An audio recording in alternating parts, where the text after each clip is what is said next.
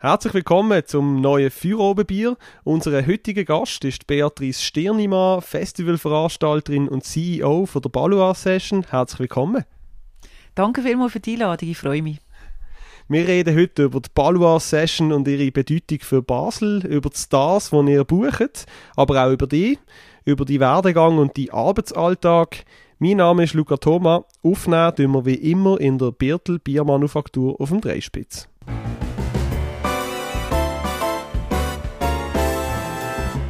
Für Oberbier, der Podcast auf Prime News. Hören Sie entspannte Gespräche mit interessanten Persönlichkeiten aus der Region Basel.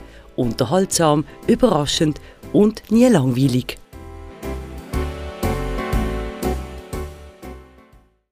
Präsentiert von der Birtel Biermanufaktur. Deine Craft-Bierbrauerei auf dem Dreispitz. Birtel. Sinnvoll. Anders. Wir nehmen das Gespräch am 30. Oktober auf. Wir sind also mitten in der Balua Session Saison. Das Festival geht noch über eine Woche. Beatrice, wie geht es dir im Moment und wie gestresst bist du in so Zeiten? ähm, also geht es mir sehr gut äh, Holzanlängen. Wir haben das Festival super gestartet mit den fantastischen vier, wo unsere Buden extrem gerockt haben. Und äh, da haben wir zwei Öben gehabt. Und dann haben wir weitergemacht mit dem Passenger und der Freya. Und jetzt äh, am Samstag haben wir ja unsere erste Elektro oben gehabt mit Fritz Kalkbrenner und dem Oracles Orchestra. Und ich muss sagen, bis jetzt ist alles genial gut gewesen. Und das macht mich natürlich sehr, sehr glücklich. Das ist schön zu hören. Du hast neulich mal in einem BZ-Interview vom, ich zitiere, ganz normalen Wahnsinn von einer Festivalveranstalterin geredet. Wie sieht denn der ganz normale Wahnsinn im Moment bei dir aus? Wie sieht die Tag im Moment aus? Ja, also mein Tag hat eigentlich 24 Stunden. Wenn ich drei oder vier Stunden kann schlafen kann Nacht, dann ist das schon mal viel. Und man rennt natürlich um vom Flughafen zum Bahnhof ins Venue, vielleicht mal zu einem Hotel, redet mit ganz vielen Leuten, schaut, dass es den Künstlern gut geht, schaut, dass es den Gästen gut geht vor Ort. Und ähm, ja, ich würde das nicht Stress nennen, sondern es ist eigentlich das Schönste, was einem im Jahr passieren kann. Aber man braucht gewisse Multitasking-Fähigkeiten, höre ich da raus. ja, das braucht es. Und äh, man muss einfach irgendwie schauen, dass man das mit wenig Schlaf aushaltet. Und äh, ja, man ist links, man ist rechts. Es kommen sehr viele Bedürfnisse auf einem zu. Und man muss natürlich auch immer parat sein, ähm, dass wenn mal irgendetwas Außerordentliches passiert, dass man auf so etwas auch reagieren kann. Ja, aber trotz allem, also von Stress würde ich nicht reden. Alles klar. Und so etwas Unerwartetes ist das in den letzten Tagen gerade auftreten. Da hast du gerade eine Situation, die dich irgendwie aus, aus der Balance gebracht hat oder äh, ist bis jetzt alles smooth gelaufen?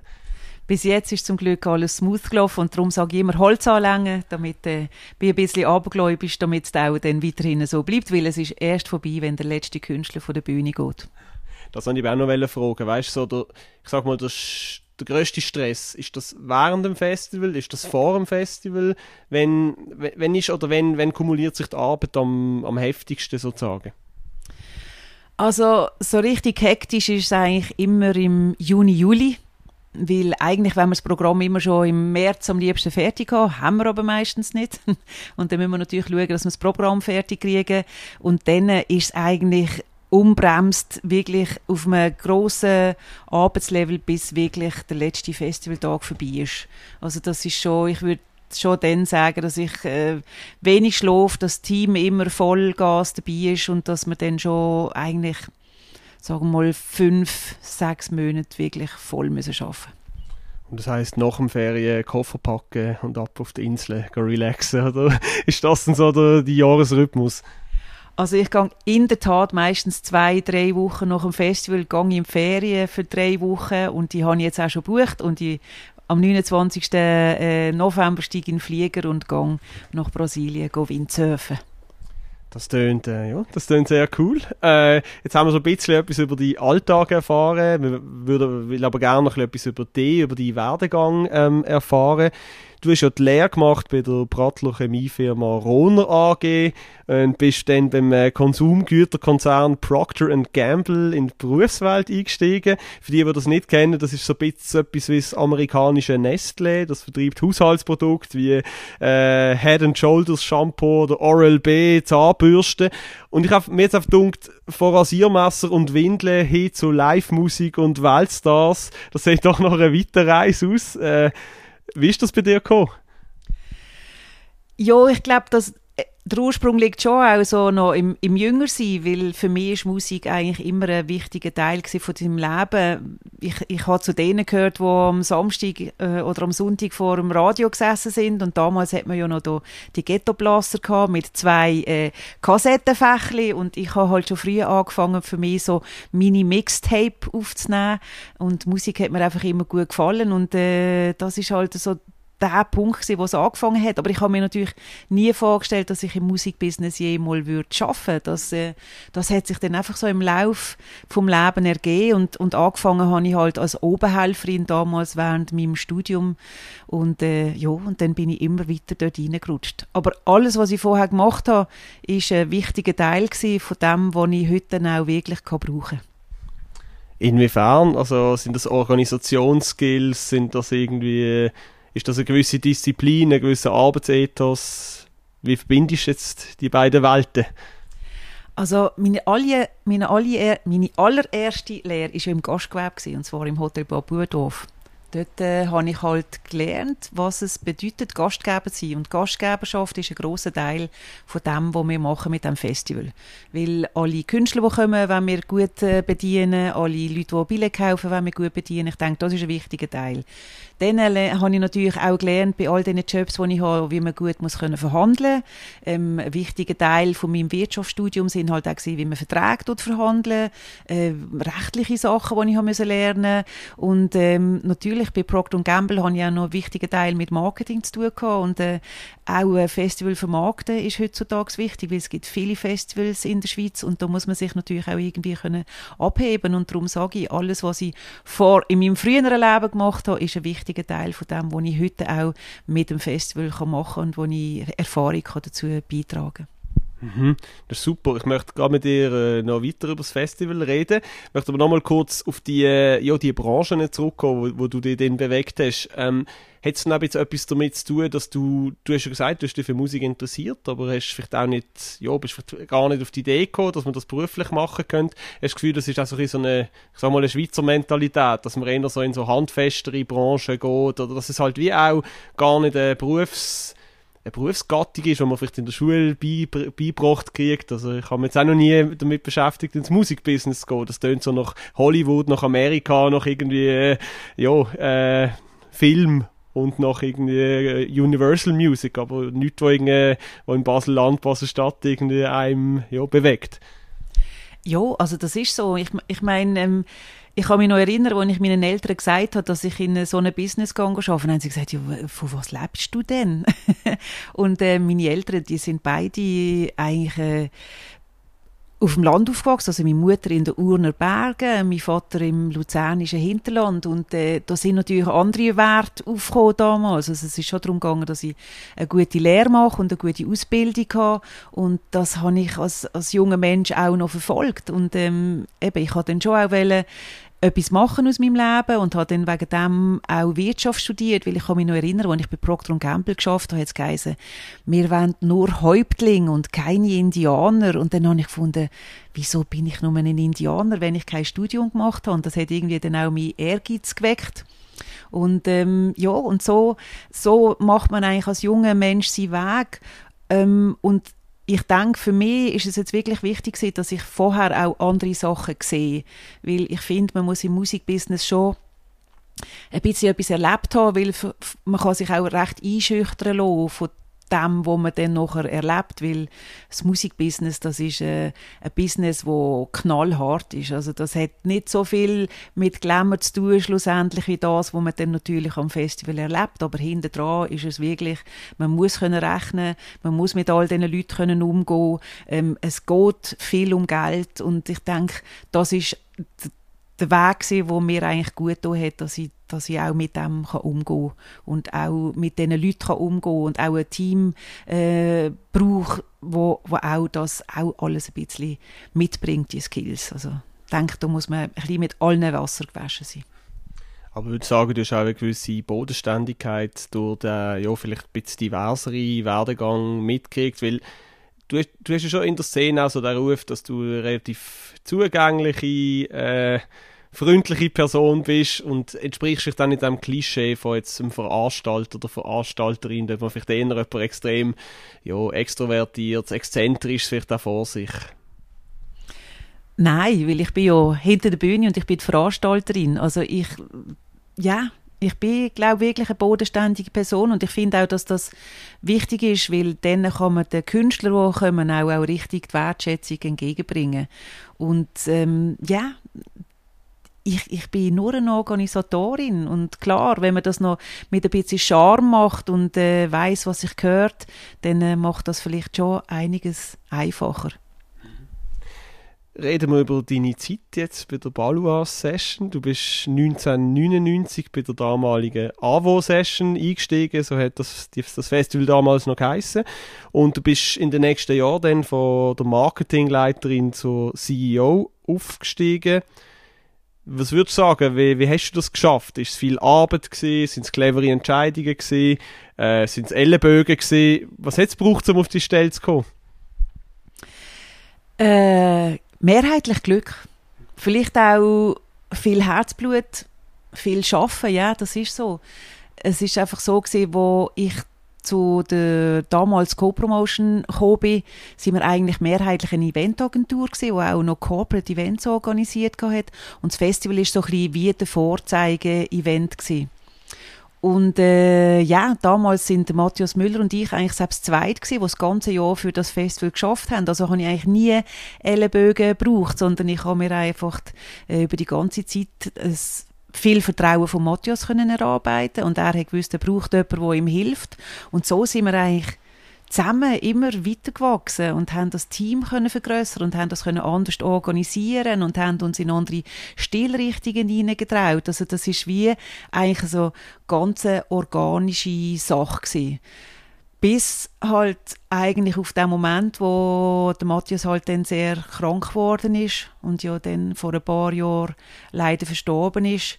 Das ist etwas gewesen, mit dem habe ich nie gerechnet und äh, das ist eigentlich das Einzige gewesen, wo nicht äh, organisch war in dem Ganzen und äh, ja, darum habe ich am Anfang auch gesagt, es hat viel Glück gebraucht, viel Herzblut und auch der Wille mit dem Festival irgendetwas zu erreichen. Und wenn ich zurückschaue, bin ich natürlich sehr dankbar, dass der Matthias Müller mir all das Vertrauen gegeben hat, weil das ist etwas, was nicht selbstverständlich ist in dieser Branche, weil es viele Veranstalter gibt, die eigentlich selten jemand noch so ein bisschen nachkommen. Und ich denke, das ist auch das, was ich eigentlich auch probiere, dass ich gute Leute um mich habe, dass ich junge Leute um mich habe, die auch eigentlich einen grossen Teil dazu beitragen können.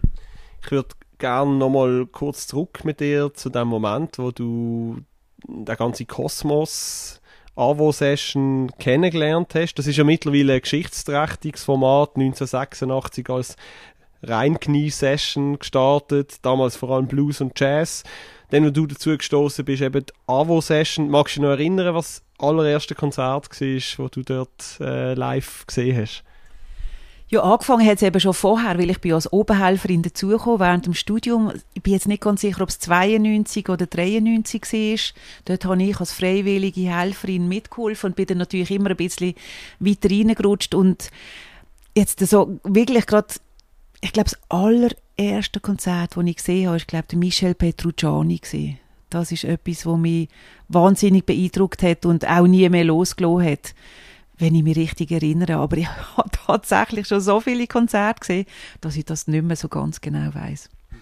Aber ich sag mal, was hat dir so Eindruck gemacht, dass du, dass du dann wie so lange geblieben bist? Also ist es auch der, ich sag mal, der Spirit von der Balua Session mit dieser Nähe, mit dem Wohnzimmerfeeling, mit der, dem speziellen Ambiente oder ist es mehr auch das Beruf, also die berufliche Herausforderung oder das, die Hintergrundarbeit, die dich irgendwie gepackt hat?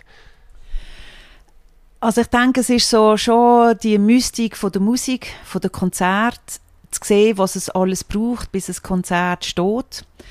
Und äh, eben, wenn man so als Oberhelfer dabei ist, dann sieht man eigentlich nur, was vorne passiert, eigentlich, was man als Zuschauer erlebt. Und je mehr man reinkommt, je mehr ist man fasziniert von dem, was es alles braucht. Also bis überhaupt einmal ein Künstler hier nach Basel kommt, wie viele Verhandlungen das es braucht und, und wie man mit diesen Leuten umgeht. Ich glaube, das ist so, so ein bisschen das was mir am meisten gefallen hat. Und eigentlich habe ich sogar direkt nach meinem Studium schon ein Jobangebot gekriegt, um bei der Co-Promotion anzufangen. Und dort habe ich aber dummerweise bei der Firma Deutsch Greta einen Vertrag unterschrieben als Product Managerin und habe dann eigentlich noch fast drei Jahre lang noch jemand anders geschafft und habe das immer bereut, dass ich den Job damals schon nicht angenommen habe. Und dann ist eigentlich drei Jahre später dann die Chance gekommen, wo ich gesagt habe, so, und jetzt, jetzt bin ich so weit, jetzt habe ich noch mal ein paar Sachen erlebt und jetzt möchte ich wirklich voll und ganz in das eintauchen. Ähm, ich würde gerne mit dir noch über das Thema Nähe reden. Also eben, die Balua Session lebt ja sehr stark auch von, von einer gewissen Nähe, die hergestellt wird zwischen den Stars oder zwischen den Musikerinnen und Musikern, die auftreten und dem Publikum. Ähm, man hat dann immer das Gefühl, als, eben als Veranstalterin, Veranstalter hat man da dann auch sehr viel Nähe. Ist, ist das denn so? Wie nach kommst du an die Leute an? Begehst du mit denen nachher zu Nachtessen? Oder ist das, äh, sind das auch sehr persönliche Begegnungen für dich jeweils mit diesen Leuten, die kommen? Das kommt immer ein bisschen darauf an. Also, das eine, was du gesagt hast, ist eben die Nähe zu, von den Bands zum Publikum. Also das machen wir ja ganz bewusst. Ähm, weil wenn man nicht die Tischli hat und, und so, dann könnten wir dort etwa 800 Leute mehr rein tun. Oder wenn wir gar nicht würden bestuhlen, dann hätten ja dort innen etwa 3000 Leute Platz. Also das wäre doppelt so viel. Aber wir haben das früher mal ausprobiert, noch im alten Festsaal. Und das gibt ganz einen anderen Groove. Also es ist eine die Leute sind anders, die Leute reagieren anders und so kommen eigentlich wirklich Musikliebhaber an das Festival, wo die Musik hören wollen, wo sie wirklich erleben und nicht einfach nur rumstehen miteinander quatschen, sondern an gewissen Konzerten, also wie zum Beispiel beim Passenger, da hätte man könnte, wie man so sagt, die berühmte Nodle hören am Boden fallen und das finde ich total faszinierend und das finde ich auch, das ist das, was es ausmacht und was auch die Musiker bei uns schätzen. Jetzt so mit den Begegnungen mit den Künstlern. Ähm, ich, äh, ich suche das nicht, weil man muss ja auch sehen, dass die Künstler fast jeden Tag an einem anderen Ort sind. Was ich aber probiere, ist, dass wenn sie da sind, dass sie sich extrem willkommen fühlen. Und wenn jemand bereit ist für eine Nacht oder für ein Apero oder für was auch immer, dann mache ich das extrem gern, aber ich nehme das nicht für selbstverständlich, sondern das muss sich irgendwie wie eigentlich ergehen. Und ähm, das, das, wie soll ich sagen, das ist eben auch das, wo ich probiere bodenständig zu bleiben, weil ich weiß, ich gehöre eigentlich nicht in die Künstlergarten rein. Das sind, das sind andere Menschen und darum ist das jetzt auch nicht das, was für mich das Wichtigste ist, wenn das Festival stattfindet. Aber natürlich freue ich mich, ähm, wenn ich so ein Feedback kriege und wenn sich so etwas ergibt. Aber äh, ich würde jetzt nicht sagen, dass ich von jedem Telefonnummer habe und, äh, und das auch unbedingt will, sondern ich möchte einfach, wie jetzt gerade vorher ist ein Telefon gekommen, ich möchte, dass sie nachher einfach sagen, was ist das für ein tolles Festival gewesen? und dort wollen wir unbedingt wieder an. Das ist eigentlich die größte Mission, die ich möchte erreichen möchte. Mhm.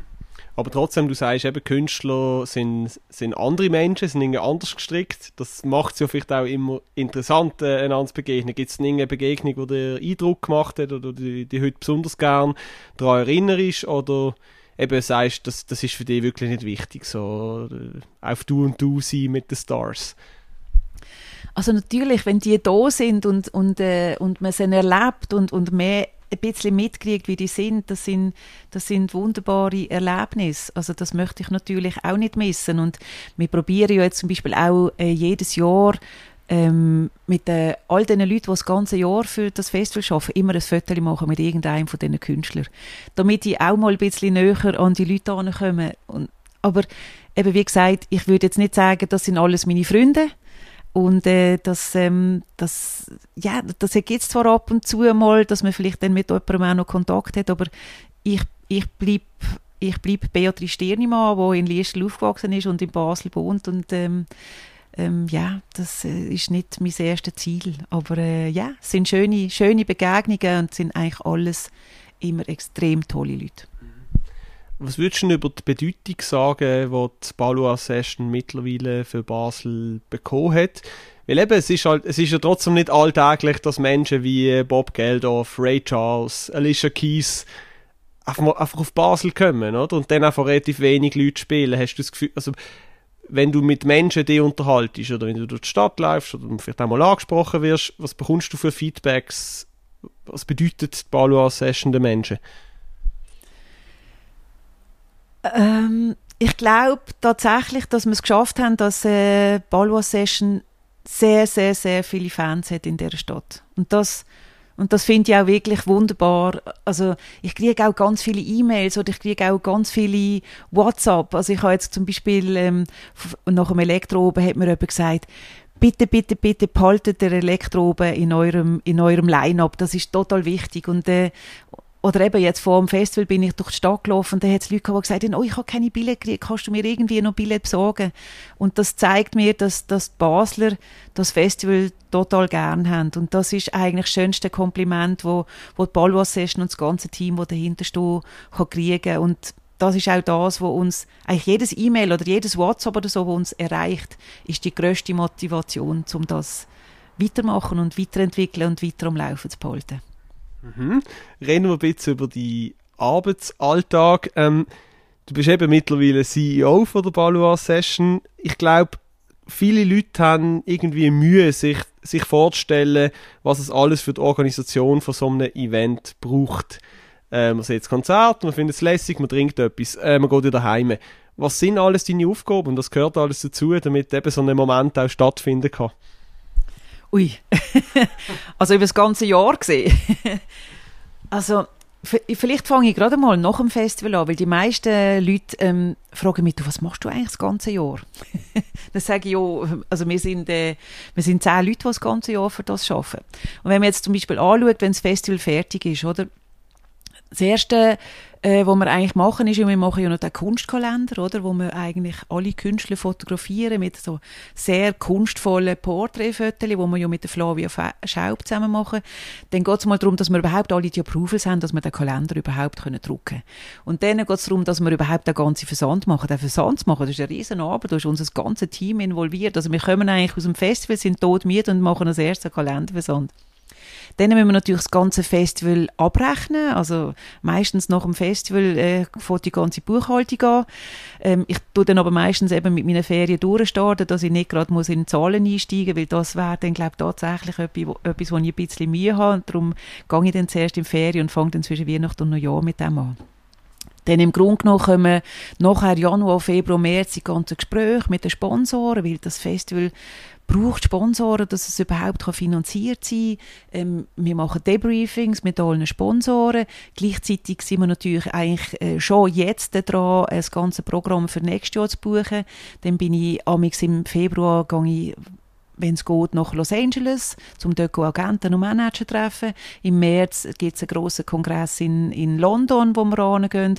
Also sind wir dann schon wieder voll eigentlich in der Programmplanung. Natürlich äh, in den folgenden Monaten Akquisitionsplanung von neuen Sponsoren. Wir haben dann schon wieder Meetings äh, mit unserem Gönnerverein, wo wir einen Rückblick machen. Also es ist ein ständiger Prozess. Das Einzige, was ändert, ist einfach, der große Druck ist weg dann nach dem Festival, aber die Arbeit, die geht eigentlich fast notlos weiter. Klar ist es Januar, Februar, zwischen Weihnachten und Neujahr machen wir zu, ein bisschen ruhiger, aber es ist nicht, dass wir nichts mehr zu tun haben, sondern wir arbeiten stramm weiter. Und wenn man das jetzt über die letzten Jahre so vergleicht, sind die Jahre, also ist, ist immer ähnlich gesehen im Sinn von, hast immer etwa gleich viel zu tun gehabt in Sachen, ich sag mal, Sponsoring, Bandsuchen, organisatorische Details oder ist jedes Jahr auch wieder anders. Dann ist wie etwas läuft ein bisschen besser als erwartet und etwas äh, knarzt ein bisschen mehr als erwartet oder wie, wie, wie, wie, ja, ich sag mal, wie monoton ist das oder wie, wie repetitiv?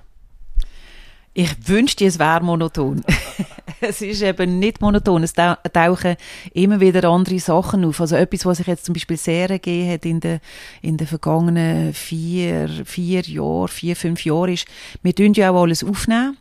Und, äh, da muss man viel mehr Verhandlungen machen, dass man die ganze Recht kriegt, dass man das nachher überhaupt dürfen ausstrahlen Also wenn das nicht wäre, dann wäre mein Leben, glaube ich, vielleicht ein bisschen monoton, aber da müssen wir so viel Kraft investieren und so viel Verhandlungen machen. Also das ist wirklich etwas, was sehr, sehr, sehr intensiv ist und sich akzentuiert hat auch. Und jetzt äh, muss man auch sagen, eigentlich seit Corona ist eigentlich auch so der ganze Prozess, wie man Bands bucht und so weiter, hat sich auch irgendwie wie verlagert. Man muss viel früher anfangen. Ähm, je früher dass man anfängt, desto größer ist das Risiko, dass Tourneen dann nicht stattfinden, weil ja auch die ganzen Kosten explodiert sind zum Beispiel.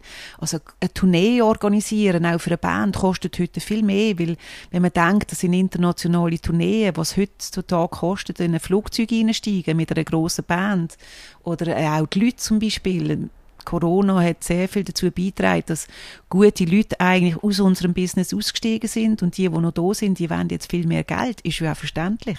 Also es hat sich sehr, sehr viel akzentuiert, wo man viel mehr muss schaffen als vorher. Sei es eben die Leute buchen, sei es Bands buchen, sei es Sponsoren finden, sei es, sei es you name it, die ganze Rechte. Also ich finde, es wird eigentlich immer mehr Arbeit und der Druck wird immer größer.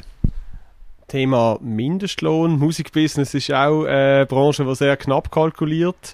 Äh, hat das etwas verändert für euch oder gibt, gibt das irgendeine zusätzliche Herausforderungen oder haben, haben die Leute im, haben immer schon alle Leute im, ich sag mal, im Kosmos von der Balua Session äh, entsprechend verdient? Also nein, das hat natürlich auch einen Impact auf uns. Wir haben natürlich schon, sagen wir mal, so eine Art freiwillige Helfer gehabt, die normalerweise eigentlich schon auch andere Jobs haben, aber ähm, vorher haben wir natürlich uns nicht müssen am Mindestlohn halten. Also, aber jetzt geben wir auch allen Mindestlöhne und das hat schon nochmal, sagen wir mal, den Kostendruck ein bisschen erhöht, aber wir sind sehr, sehr dankbar, dass wir auch viele freiwillige Helfer haben, also wir haben freiwillige Helfer, die zum Teil schon 30 Jahre als Obenhelfer dabei sind. Und das ist natürlich etwas, was sehr, sehr wichtig ist für so ein kleines Festival, wie wir sind. Aber ähm, der Druck von den Kosten hat jetzt zum Beispiel auch bei unserem Caterer zugenommen, also in Basel ist das natürlich ein Thema mit dem Mindestlohn, aber man muss halt einfach dann schauen, wie man sich äh, arrangiert. Und es ist überall der Druck, also alles hat sich erhöht, ob du Technik buchst oder ob du Esswaren musst kaufen oder eben ob du Flüge musst buchen oder Hotel. Das ist einfach ein, ein Thema, wo wirklich sich sehr, sehr verändert hat und, und Kosten steigen. Das heißt, ihr spürt auch jetzt die Inflation in, im letzten Jahr wahrscheinlich auch inwiefern, eben, sind, inwiefern könnt oder wollt oder müsst ihr das dann auch wieder abwälzen über äh, Ticketkosten an die Zuschauerinnen und Zuschauer? Sind das, ja, was sind das für Überlegungen, die ihr euch da macht? Ja, das muss man natürlich anschauen. Wir natürlich auch, so wie wir aufgestellt sind, einen Teil der Kosten natürlich über unsere Sponsoren abdecken. Also man muss einfach sehen, das Festival gäbe es nicht, wenn wir keine Sponsoren hätten. Das ist einfach wirklich wichtig, weil ohne das, nur mit den Ticketeinnahmen finanzieren wir das Festival nicht. Wir haben nur 1500 Plätze. Da zahlen wir die wenigsten Gagen mit dem, was wir am oben einnehmen. Und das ist einfach das, wo, wo wir eigentlich ähm, ja, darauf angewiesen sind, dass wir Sponsoren haben, die das mitfinanzieren. Und dank dem können wir auch die Preise machen, die wir machen. Ich meine, jetzt dieses Jahr eine leichte Erhöhung gehabt, aber wenn ich das anschaue, ich gehe ja auch viel an andere Konzerte und wenn ich sehe, was Billett für Madonna kostet, wenn ich sehe, was Billett für äh, ähm, Coldplay kosten oder so, dann finde ich das Wahnsinn. Und dann finde ich, haben wir eigentlich immer noch wirklich gute Preise, wenn man denkt, sonst sieht man die Leute von 50'000 äh, Leute und bei uns hat man sie mit 1500 Leuten und ich denke, da sind wir wirklich noch auf einem Level, wo, wo absolut äh, verantwortbar ist und wir wirklich jetzt dank unseren Sponsoren nur eine kleine Erhöhung gemacht haben. Und spürst du auch jetzt über die Generationen hinweg, spürst du die Bereitschaft weiterhin äh, die, die Summen jetzt zahlen für einen Eintritt, weil man sagt, ja eben, wir sind jetzt im Streaming-Zeitalter, du kannst da quasi alles gratis abladen. Äh, eben, das günstigste Ticket bei euch ist schon um die 80 Franken, gerade für junge Leute ist das viel Geld, aber da, äh, spürst du die, dass, dass, dass, äh, dass, dass die Wertigkeit auch um ist, auch bei jungen Leuten, dass sie bereit sind, das zu zahlen? Ich glaube schon. Weil wir haben ja jetzt selber ähm, auch viele Streams gemacht während der Pandemie. Also wir haben ja Livestreaming-Konzerte gemacht, 22 äh, Stück. Und ich glaube, die Menschen wissen nach wie vor, dass Musik machen oder Künstler einfach von irgendetwas müssen leben Vom Streaming leben sie nicht. Und das haben ja auch schon genug Künstler äh, klar gemacht. Also jetzt, der letzte hat ja gerade mal der Ritchie eigentlich seine Zahlen offengelegt. Und wenn man sieht, dass man pro Stream so einen Künstler irgendwie 0,00013 Rappen kriegt, dann muss den Menschen, die Musik gerne haben, einfach bewusst sein, dass von dem niemand leben kann. Also vielleicht der Taylor Swift, aber Taylor Swift macht ja sowieso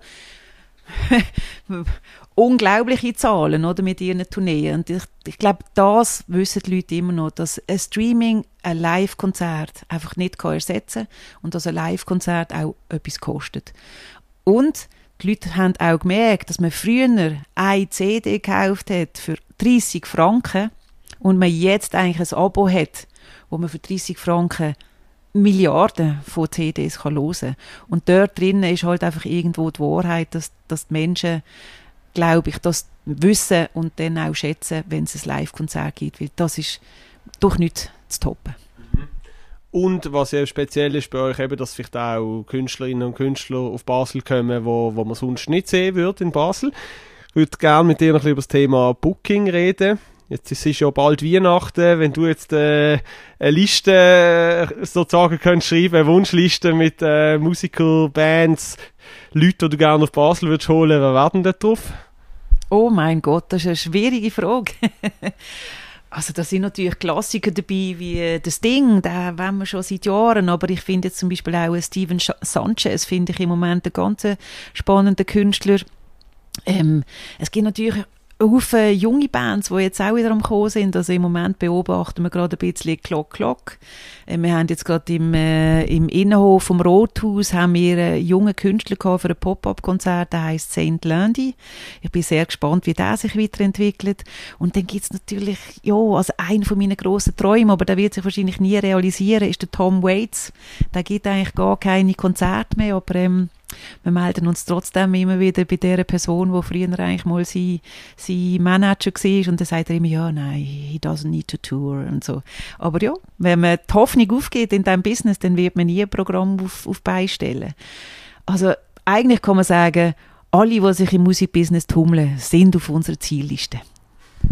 Interessant. Ähm, eben, der Wunsch, das Wünschen ist sozusagen das eine und das Zahlen können oder äh, dass man sich da irgendwie auch findet wie, was, was, eben jetzt sagen wir, es kommen Leute wie Eric Clapton oder wirklich große Namen, Alicia Keys.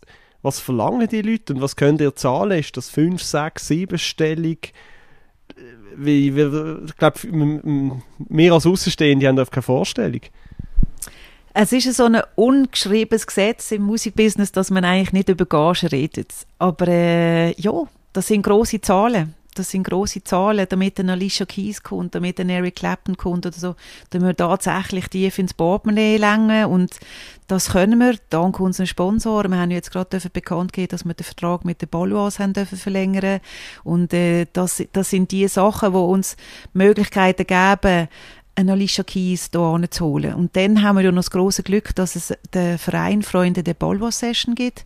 Das ist ein Gönnerverein, der uns auch ideell und finanziell unterstützt und dank denen zustüpft. Also beim, beim Freunde der Balwa Session ist es so, wenn wir jemanden im Auge haben, dann dürfen wir angehen und sagen, wir würden gerne diesen Künstler buchen, der kostet so und so viel, sind bereit, uns hier einen Beitrag dazu zu geben.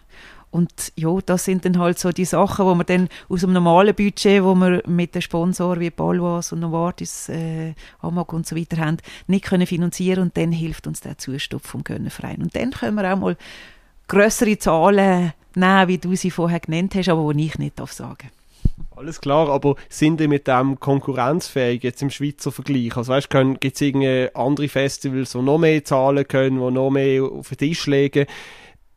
Und äh, muss man dann auch mit anderen Argumenten punkten als mit Geld oder läuft es wirklich einfach so, dass auf der, der am meisten äh, klotzt, bekommt auf die grossen Namen? Ja, das ist eine gute Frage. Also wir können sowieso nicht mithalten mit all diesen ganz grossen Festivals. Weil da muss man wirklich auch nochmal, also die Rechnung kann jeder machen. Wir haben 1500 Plätze.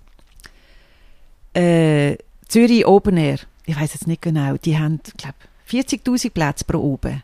Also wenn man diese Zahl allein schon rechnet, dann weiß man, dass wir noch mit anderen Sachen müssen punkten als nur mit der Gage. Aber natürlich hat das Festival einen extrem guten Ruf und jeder Künstler, der mal da war, weiß von dem. Und das spricht sich natürlich auch um. Also, wo wir das geschafft haben, dass wir da Alicia Keys hier haben können holen. Also, ich muss sagen, ich fange jetzt gerade wieder an zu brüllen, weil das ist wirklich etwas vom Schönsten, was wir je gehabt haben. Haben wir gewusst, die ist gut befreundet mit dem John Legend. Und es ist ja dann, glaube ich, ein Jahr oder zwei gegangen. Ich glaube, ein Jahr darauf ist dann der John Legend gekommen. Und das hat natürlich mit dem zu tun, wenn wir eben bei uns haben und die haben können begeistern, dann gehen die heim und dann reden die über das. Und wenn wir dann das nächste Mal mit einer Offerte kommen bei jemand anderem, dann muss der Preis stimmen. Aber der hat gehört, hey, das ist ein tolles Festival und dort hat man sie gut behandelt und dort hat man sie ernst genommen und dort hat man alles dafür gemacht, dass der Künstler sich wohlfühlt und dann noch eine tolle Live-Ausstrahlung im Fernsehen oder auf Arte oder so, dann haben wir unseren Job richtig gemacht und dann braucht man vielleicht zweimal im Jahr nicht ganz so ein grosses Portemonnaie, aber es braucht ein grosses Portemonnaie. Ja, aber schon, ist eigentlich schon eine lustige Vorstellung, dass jetzt zum Beispiel Alicia Keys oder John Legend irgendwie in Beverly Hills ein Espresso trinken und sie sagen ihm, hey, los, ich bin jetzt in Basel gesehen, da ist ein total lässiges Festival, willst du nicht auch gehen? Gibt einem das nicht? Also, das, das ist ja schon eine verrückte Vorstellung, oder lässt dir das kalt? Nein, das macht mich total nervös. Nein, das ist, das ist äh, eben manchmal traut man dann auch seine Augen nicht, wenn dann eine Confirmation kommt für einen Künstler, wo man denkt, was, der kommt jetzt. Also ich kann mich noch erinnern, wo wir den Brad Paisley hatten. Das ist ja einer der grössten Country Stars, ähm, wo, wo es gibt in Amerika. Und ähm, wir haben ihm dann nachher ein Foto mitgegeben. Ein Foto von ihm auf der Bühne. Und er hat gesagt, I've never seen that before. I'm gonna hang that up in my studio. Und jetzt stelle ich mir vor, wer dort alles mal in sein Studio geht. und dann denkt, I want to play this place too. Also, wenn ich dann denke, ja, vielleicht ist der Chris Stapleton mal bei ihm dort, oder vielleicht ist Dolly Parton mal bei ihm dort, oder whatever, dann, dann sind wir irgendwie wie ein Punkt auf der Landschaft, wo wir vorher nicht sind. Und darum, ja, also, wenn die miteinander reden, dann macht mir das relativ nervös. Ich weiß es natürlich nicht, aber manchmal weiß man ja ein wer verkehrt noch ein bisschen mit wem. Und das ist dann natürlich das Größte, was uns passieren kann. Ihr habt ja die grossen Namen, aber ihr schaut ja auch immer, dass so eine gewisse Ausgewogenheit im Programm ist, dass eben auch lokale Bands vorkommen, dass vielleicht auch ein bisschen nischigere Künstler vorkommen, gewisse Ausgewogenheit alt und jung. Was sind das für Überlegungen? Wie, wie mischen ihr so etwas zusammen? Ja, das ist auch eine gute Frage. Also wir starten jedes Jahr mit einem weißen Blatt Papier probiere das so ein bisschen bildlich zu sagen. Wir haben schon Stilrichtungen, die wir eigentlich probieren zu bringen.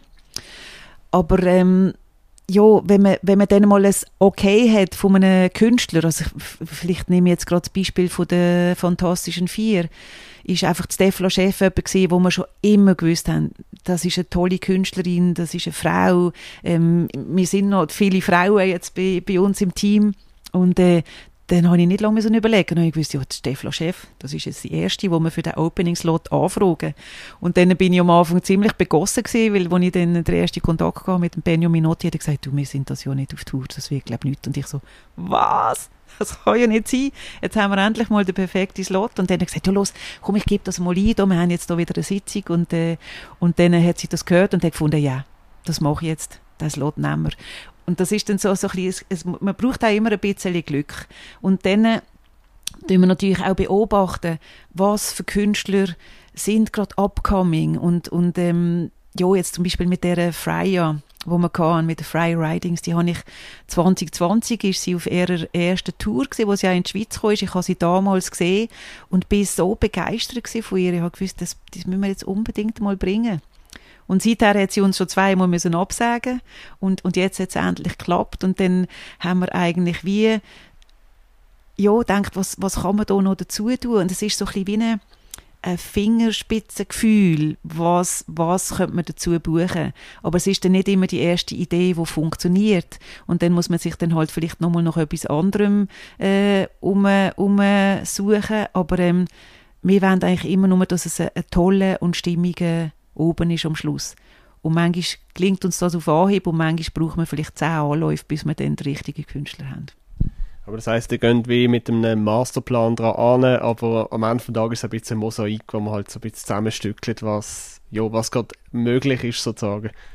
Ja, also wenn man ganz ehrlich ist, dann müsste ich sagen, wir führen etwa 600 Verhandlungen, bis dann die zehn Öben mit je zwei Künstlern da sind. Aber das sind natürlich Künstler, die wir alle schon lange auf dem Zettel haben und wieder probieren Aber ja, das ist so, sagen wir mal so, das ist eigentlich so die Realität.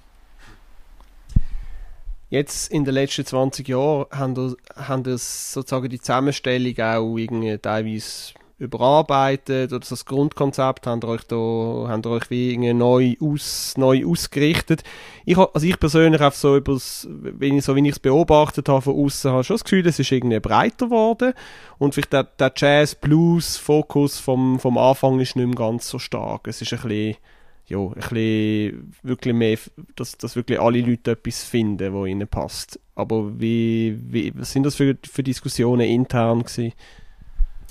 Gut, Jazz, Blues, Gospel, das ist natürlich wirklich schon lange her, wo wir eigentlich das hatten. Das ist, ich würde jetzt mal sagen, so bis im, im 97 ist das so, so das Thema gewesen.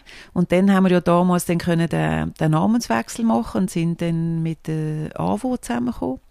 Und dort ist eigentlich schon das Ziel gewesen, dass wir das Festival verbreitern, musikalisch verbreitern, dass wir das auch mehr probieren internationalisieren.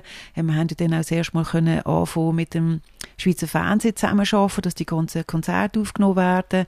Und, und je länger das eigentlich gegangen ist, desto mehr haben wir gemerkt, dass eigentlich die größere Breite von der Musik dem Festival auch Möglichkeit gibt, andere Leute zu erreichen, jüngere Leute zu erreichen. Also jemand vom ersten, wo wir damals hatten, das ist natürlich jetzt auch schon 25 Jahre her, wo wir dann auch, äh, haben können, den Chris de Burke haben. Das ist eigentlich der erste Pop-Act gewesen, wo wir damals so ein bisschen gebucht haben. Und dann haben wir gemerkt, es gibt ganz ein anderes Publikum. Und wenn man das dann mal merkt, dann, dann wird man natürlich, sagen wir mal, so ein bisschen wie angefixt von dem. Und das Festival ja auch immer älter wird, seit 1986, das sind jetzt 38 Jahre, müssen wir natürlich auch viel daran setzen, dass wir immer wieder neues und junges Publikum kriegen. Und das hätte natürlich auch viel mit der Bandbreite zu tun, wie wir es heute probieren zu buchen, dass wir eigentlich wirklich alle können begeistern. Es braucht ab und zu mal so einen Klassiker, so ein bisschen eben wie der Eric Clapton, wo einfach halt Ikonen sind in, in der Musik, die wollen wir auch haben, aber wir wollen wirklich auch die jungen Leute anholen, die jungen Leute auf die Bühne holen und die jungen Leute in den Saal holen. Ist so, ich sag mal, das Konzeptualisierung vom, vom Ambiente als solches, auch mit der Bestuhlung und mit, wo, wo ja sehr, wo ja sehr speziell ist und auch sehr charakteristisch, aber ist, ist, ist das aber auch mal, ist das einmal zur Debatte gestanden? Ich denke eben gerade, wenn, du hast gesagt, jetzt haben wir auch Elektro oben, da kommen DJs, da kommen, das kommen die fantastischen vier, Hip-Hop, oder? Und da ist so gleich irgendwie eine lustige Vorstellung, dass die Leute dann hocken, die Bands sind sich ja gewöhnt, dass die Leute irgendwie, äh, ja, dass die tanzen, dass die schreien, dass die, ja, so ein bisschen Halligalli machen, sage ich jetzt mal flapsig. Ist das, wird das irgendwann auch mal, müssen wir das irgendwann auch mal überdenken? Also wir haben das schon viel mal überdenkt und äh, wir haben ja die Fantastischen Vier 2004 schon mal gehabt. Und das haben wir natürlich den Fantastischen Vier nicht gesagt, aber damals war es ein unbestuhltes Konzert. Gewesen. also wir haben das Format getestet, wir haben es mehrmals getestet, wir haben damals auch, wo wir den Dave Gahan hatten, von der Depeche Mode, das ist auch ein unbestuhltes Konzert gewesen, wo wir den James Brown hatten, das ist auch ein unbestuhltes Konzert gewesen. Aber wir haben irgendwie wie einfach das Gefühl gehabt, dann sind wir wie jeder andere Konzertveranstalter auch. Und das Ambiente, wo wir haben, und das haben wir jetzt auch bei dem Elektro oben gemerkt, ähm, es gibt trotzdem Leute, die vielleicht dann auch einmal sitzen wollen. Und, äh, und, aber bei dem Elektro oben ist es dann so gewesen, eigentlich haben alle tanzt. Aber man kann dann auch mal ansitzen und es ist irgendwie wie eine, eine, andere Möglichkeit. Man muss nicht immer das Bier in der Hand haben, sondern man kann es auch mal anstellen. Und wir haben jetzt auch gemerkt mit dem Elektroben, es funktioniert. Es funktioniert. Es ist einfach vielleicht halt ein Publikum, wo jetzt nicht würde um zwei Uhr morgen ins Nordstern gehen, zum Oracles schauen, sondern die kommen dann halt um 8 Uhr zu oben zu uns und schauen das Konzert und sind dann halt zu einer vernünftigen Zeit dann wieder ins Bett, im Bett, weil sie dann halt am nächsten Tag müssen aufstehen. Und eigentlich fühlen wir uns jetzt recht wohl mit der Bestuhlung, weil eben auch mit Hip-Hop funktioniert, mit Elektro hat es funktioniert und ja, warum nicht? Weil wir sprechen einfach Leute an, die sonst eben vielleicht nicht würden an ein Konzert gehen oder nicht in einen Club gehen. Und ich glaube, das ist das, was wir haben wollen erreichen Nein, ist ja gut. Ich kenne auch viele Leute, die nicht mehr um zwei Uhr morgens in den Club gehen Wir werden alle älter, das ist normal. Ähm, ja, man merkt, Beatrice, man merkt, du hast extrem viel Leidenschaft für das, was du machst. Ähm, trotzdem als letzte Frage, du bist jetzt seit über 20 Jahren dabei. Ist die Balloir Session für dich sozusagen die Lebenswerk oder hast du für die Zukunft auch noch andere Pläne, die du machen möchtest? Nö, ich kann mir nichts mehr anders vorstellen. Die Ballois Session, das ist das Beste, was mir im Leben hat können passieren. Ich bin mega dankbar für alles, was ich hier erlebe, für das Team, das hier mitschafft und äh, nein, also ich kann mir nicht vorstellen, nochmal etwas anderes zu machen. Also unmöglich. Alles klar, mit dem äh, Plädoyer oder mit, mit, mit, mit dieser Liebeserklärung an deinen Job würde ich sagen, beenden wir das Gespräch. Schön bist du da Vielen Dank. Danke, hat viel Spaß gemacht. Danke euch fürs Zuhören. Wenn es euch gefallen hat, abonniert das Feierabendbier überall, wo es Podcasts gibt. Ihr könnt uns unterstützen, indem ihr ein Prime News Abo löst. Schreibt uns doch, wer wir in der nächsten Folge als Gast oder Gästin sollen einladen. Das war es für heute. Wir hören uns in einer Woche wieder. Tschüss zusammen.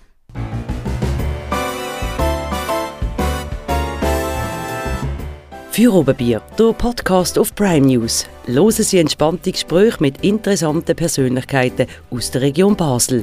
Unterhaltsam, überraschend und nie langweilig.